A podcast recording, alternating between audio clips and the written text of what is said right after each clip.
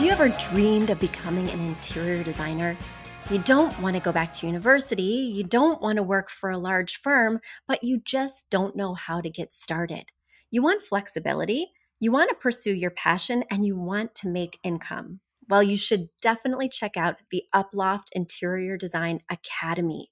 It's my proprietary program that I've used internally for years and have made available to the public. Not only do you get video modules that you can take at your own pace, but you also get one on one coaching sessions with me, group coaching sessions with our Facebook group of Academy students, and so much more. If you're interested, Get more information and sign up for an exploratory call with me at affordableinteriordesign.com slash academy. Once again, that's affordableinteriordesign.com slash academy. It's time to start living the life of your dreams.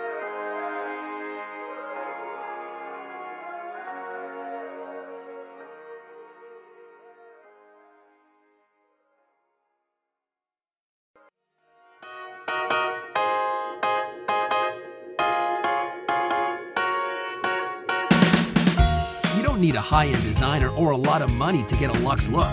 Be your own interior designer. This is Affordable Interior Design, the podcast. Here's your host, Betsy Helmuth.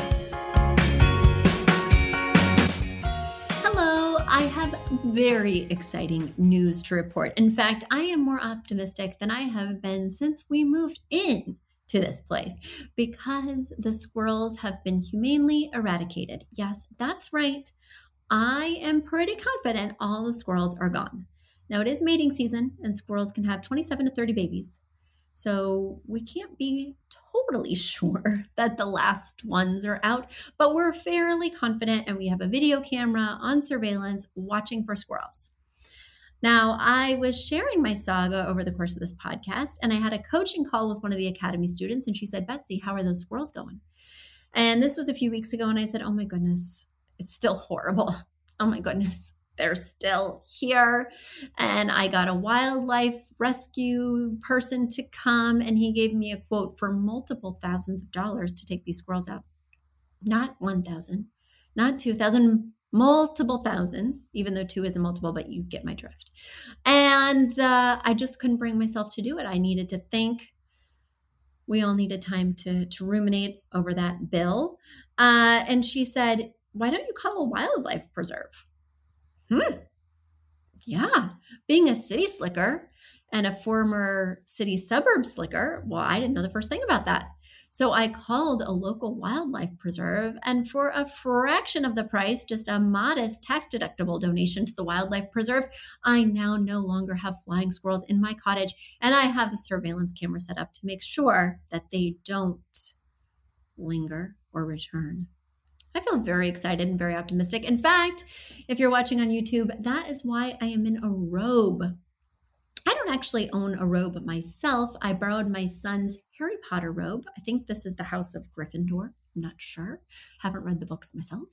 But um, one of the charms of this cottage, besides the squirrel infestation, is that there is a really delectable hot tub right outside. I have yet to use it because I've been so preoccupied with everything going on.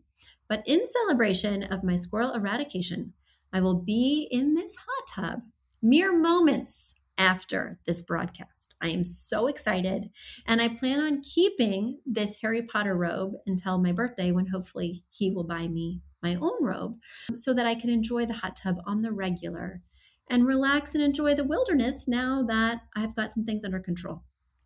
I hope you've got things under control. I hope you're feeling good. I hope you have uh, an opportunity to relax this week. One of the things I love to do to relax, besides soaking in a hot tub, is answering your questions. Do you have questions for me? Sure, it could be about squirrels, it could be about hot tubs. Even though I don't know much about hot tubs, I haven't been in it yet. But Asking me design questions is where you'll really tap into my expertise. So head over to affordableinteriordesign.com slash podcast. Once again, affordableinteriordesign.com slash podcast.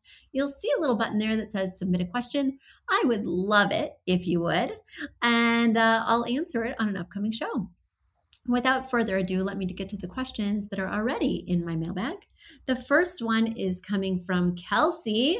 Kelsey's writing from Pittsburgh, Pennsylvania, and she says, Betsy, I am a family photographer with loads of beautiful images of my family. I feel the need to hang photos in my home.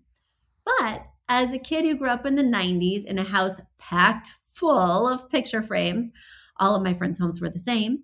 I question what is the right amount of frame photos in a house? I live in a small three bedroom ranch. We have one gallery wall above our piano, one large acrylic print above the fireplace, maybe three or four small picture frames throughout the rest of the house. We have plenty of bare walls, but I get overwhelmed thinking about what to put on them. How many is too many framed photos in a home? What options do I have for wall decor? Are your walls allowed to be bare? In fear of overdoing it, I think I've underdone it. I would love your advice. Well, I definitely have opinions on this because sometimes I walk into people's homes and it's like their photo album exploded and there's family photos everywhere. And while it's very interesting, in fact, they might even be some conversation starters, it's not very inspired or creative or unique. And it can be very overwhelming visually. I think it starts to look like a museum exhibit, right? If there's too much of the same kind of art everywhere. That's not just for photos, by the way. I feel the same way if you had paintings on every wall, Kelsey. It would feel like I'm at the Guggenheim instead of in your three bedroom ranch. I feel the same way about sculptural wall hangings. If you had baskets and um, floating shelves and wall sculpture all over, well, that would also feel pretty oppressive and one note. So the key is to look throughout your space and make sure that you're mixing different types of art as well as different shapes of art. For instance, in my primary bedroom, I found this really amazing vertical piece of like this Victorian lady, and she's blowing like a huge bubble with bubble gum. She just perfectly matches my paint color and my palette, and she just makes me smile and is kind of from the era of the home. And I got her cheap on Society6, and I just really love her, right? But she's vertical. And then when I was going to look for other pieces of art for my room, I said to myself, I know I don't want an art print because I've already used that, and I don't want anything vertical. I could pick something square, I could pick something horizontal. Certainly, I could do a wall sculpture that's asymmetrical or even, you know, elliptical or circular, but I want to make sure that I'm not using too many vertical pieces throughout the space. So, you always want to be thinking about contrast, and contrast doesn't just mean dark and light right? It doesn't just mean um, heavy and airy. Contrast can also be with shape, and contrast can be with types of pieces, right? Too much framed photography can feel like you didn't make any choices. Printed things out in different sizes and said, I'm done. And that doesn't feel very designerly. Now, do you need a piece on every wall? The answer is absolutely not. In fact, we need some empty wall space for our good chi to circulate. So, when I'm planning out my artwork, I think about where do I want people to focus? Where do I want their eye to be drawn? I also want to think about if I'm going to incorporate drapes, because, for instance, in my primary bedroom, I'm going to hang those drapes well outside the window to enlarge the width of my windows visually. And when I do that, I have less wall space. In fact, I'm just going to have a very small amount of wall space above my bed. So I need to be cognizant of the fact that, you know, even though technically I have walls, the drapery counts as a wall hanging as well. These are things I want you to be thinking about as you're planning your art. Where do I want people to focus? Where do I want the wow factor, right? In my case, I have to do a piece above the bed. You have to do a piece above the fireplace, of course. Uh, but do I really need a piece on either side of the hallway? Typically, I choose one side, and then maybe further down the hallway, I'll choose the other side. You also want to be mindful, and I think this is something that people forget of any architectural clutter that's on the wall. Sometimes there's a lot of light switches, there's a lot of switch plates, there's a lot of outlets, there's a thermostat, and all of that can be visual clutter on a wall. I told my contractors to plug up any like switch plates that we weren't using because there were a few things that we weren't going to use, a few sconces we weren't going to install, eliminate that. Sheetrock over it. I'll remember where it is if I ever want to incorporate a sconce or ever want to put that switch plate back, but I probably don't. And I'd rather have a really clean wall on which I can put some artwork that's not visually cluttered with architectural gunk. Okay? The other thing to think about is too many gallery walls ruins the specialness of the gallery wall moment.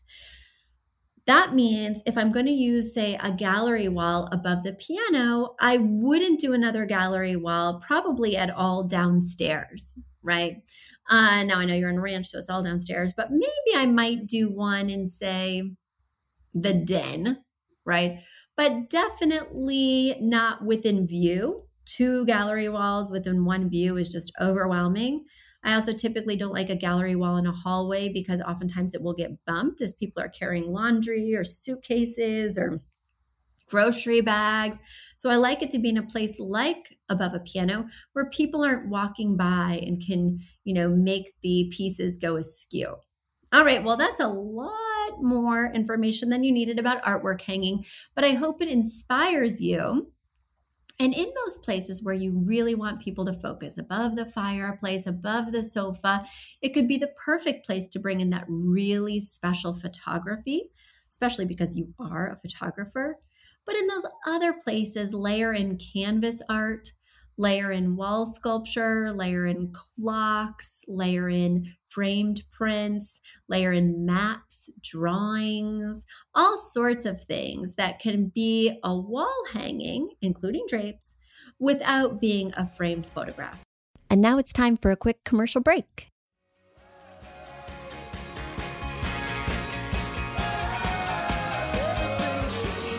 Are you a fan of this podcast? Do you wish there was even more juicy content for you to sink your ears into? Well, there is. You can become a premium member of this podcast for $5.99 a month and get full access to an archive of over 50 bonus episodes.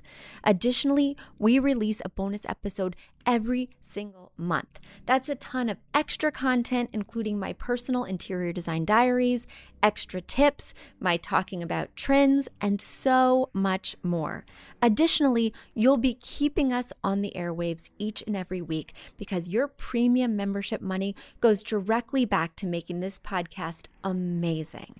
Check us out at affordableinteriordesign.com. Click on podcast to learn more and to become a premium member today.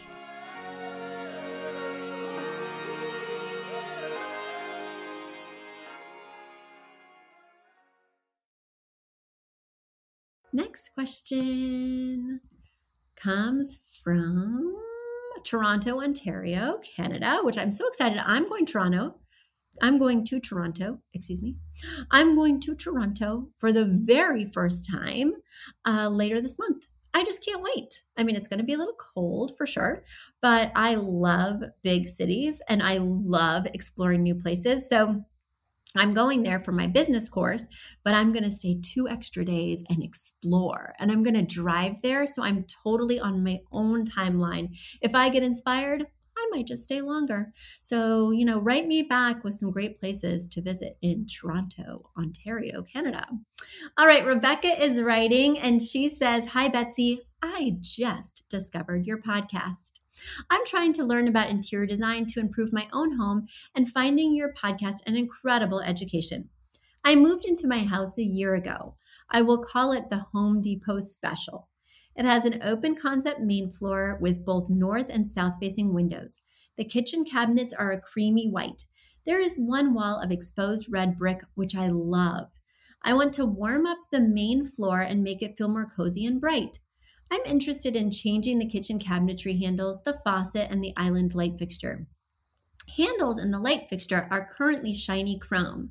Faucet is brushed nickel. As well as the walls, I want to paint for the whole space. Do you have advice on the finish of metals that I should choose for these changes and for the wall color? I hate gray, so please not that. I do not have a clearly defined style yet, but I am working on it. something transitional with quirky art. Pics below. I hope to keep the cabinets and countertop and floor, but I am happy to change the backsplash. Thank you so much. Well, thank you, Rebecca, for finding our podcast. Please spread the word. Guys, if you found our podcast and you're enjoying it, please tell your friends, your family, share it on your social media channels. It is the very best way for us to grow and for us to keep on keeping on because I'm at year seven and a half right now. Seven and a half of podcasting and year 17 of being in the design business. So I have a lot of expertise to share, and I would love to keep sharing with you and growing with you. So let's do it. Let's do it. Tell Canada that they should listen up. All right, let's look at these pictures, Rebecca, and let's take a deep dive. So, yes, I definitely see the creamy cabinets. I definitely see the handles that are currently the brushed silver and that are very simplistic. You know, they're just basically a kind of C shape with um, some kind of rounded edges, and they're that brushed silver. Now, personally, personally, I mean, this is all personal. I like to do, if I'm going with silver in the kitchen, I typically like to do a brush silver.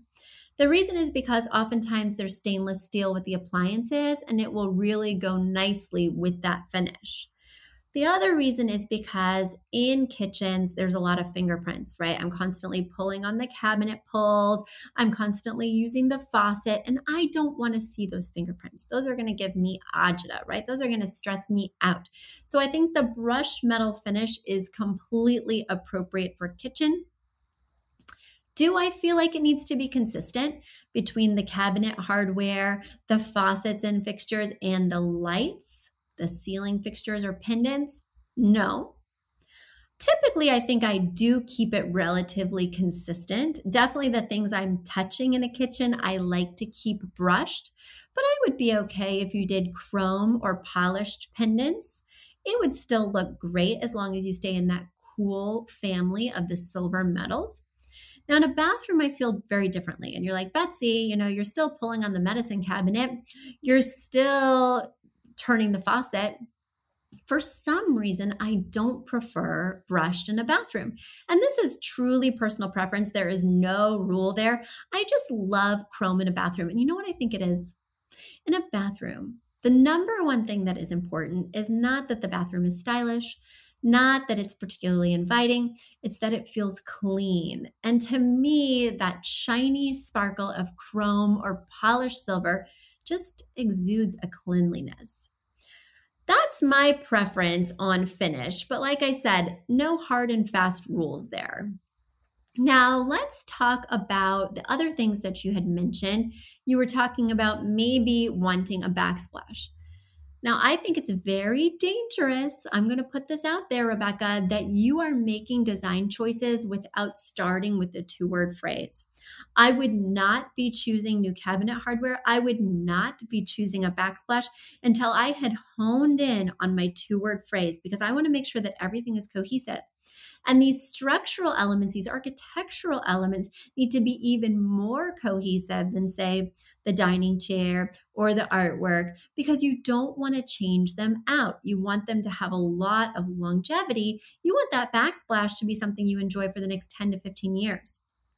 You want to make sure you have a lot of clarity on the style you're going for, something that will be cohesive with what's already architecturally happening in the space. So we know that we have like a shaker style cabinet that has some ornate detailing. That definitely feels transitional because of the sort of curving lines of that inset frame.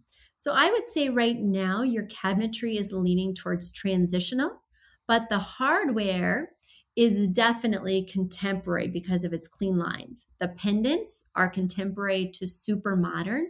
They're those glass tubes that have the elongated bulb inside. Right now, we're a little bit of a hot mess with our style. And I want you to get more specific before you make even one additional choice. Please take my advice, Rebecca. Please listen to a couple more episodes pick your phrase, and then pick your hardware and backsplash. My next question is coming from another Rebecca This Rebecca, however, is located in a town I'm very familiar with, New York City. Rebecca writes, Hi, I'm wondering in the case of radiators like the one in the picture I'm sharing, how long do you make the curtains? Well, that is a great question, Rebecca, because it does get complicated, right? If I have a space where there is a radiator directly under the window, and I need those drapes to close, right? They're not just going to be decorative. I want to draw them. Then I am definitely not going to use drapes that go all the way to the floor. I do not want that big belly bulge underneath the drapery of a radiator. I also don't want my fabric getting hot, right? Same thing goes with having an air conditioner in one of these windows. If I'm going to draw the drapes, I don't want them to be in front of the air conditioner and have them billow out, block my cool air, waste my electricity. So, my recommendation for a window that does have a radiator, it does have an air conditioner, and you do need to draw the drapes is to mm, not have drapes. There are times when you need drapes exclusively. There are times when you need blinds exclusively, but a fully dressed window has both blinds and drapes. You only manipulate the blinds, and the drape is just there to look pretty, add softness, color, texture, etc. In the case of your radiator, because it extends past the window frame, drapes are going to look ridiculous even if they were decorative because you're going to be able to see the sides of the window frame and the drapes are going to look like they're kind of hanging out there in no man's land versus being sort of a crucial part of the window, even just visually, if not functionally. I would highly recommend in your windows that you only do blinds. That way, they can stop right above the radiator at the bottom of the window frame. And if you do install an air conditioner in here, then they can stop right at the top of the air conditioner. It just makes a lot more sense, even if it's not as visually appealing. Now, if you are just set on doing some kind of fabric treatment, we'll do a Roman blind. Now, a Roman blind is made of fabric, right? And it comes down in those rectangular type chunks. And again, you can stop it right above the radiator, right above the air conditioner. My only reservation with Roman blinds, I find them to be beautiful. I love the texture that they add. It's such a good compromise when I can't have drapes. The problem is, I can see that you have an amazing panorama of the Hudson River. And these drapes are going to cut off some of that window, right? you're going to lose some window at the top because all that fabric is going to come to rest at the top when you open the blind fully. And so you lose about 8 to 12 inches of window. And it's a real shame unless you plan on outside mounting it. But when you outside mount your blind, that means that when you close it, it's going to fall in front of the window frame and it's going to land right on top of the radiator. And that is not sophisticated, right? I want the windowsill to be the thing that stops the Roman blind, not the radiator. There we go. Did that help? Did that illuminate the situation? I have lots of strong feelings on window treatments and so much more if you're saying, Betsy, I need to learn more about blinds and drapes, well, you'll want to read my book. You'll want to go to affordableinteriordesign.com slash classes.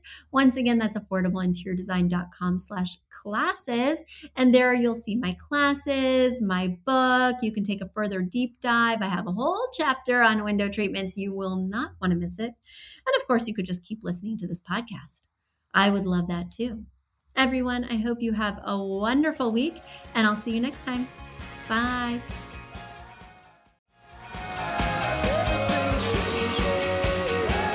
You've asked for it, and we have answered the call.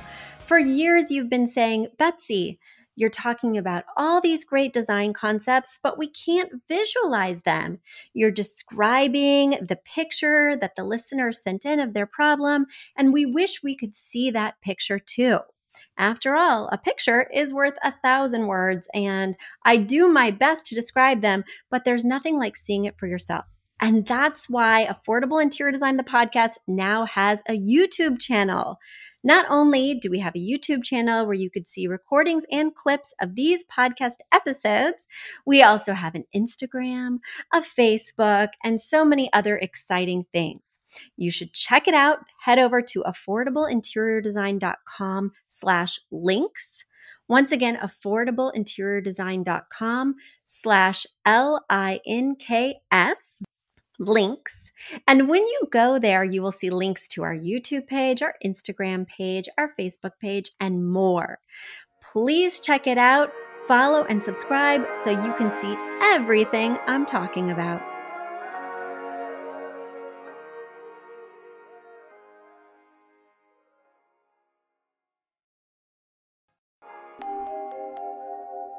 A big thank you to our amazing producer, Katherine Heller, to Aton and the MBCR House Band, and to Affordable Interior Design, the sponsor of this podcast and the premier place to get an amazing look on a budget. Check out affordableinteriordesign.com. If you guys love the show, the very best way to support us is by spreading the word. Tell your friends or write us an awesome review on iTunes.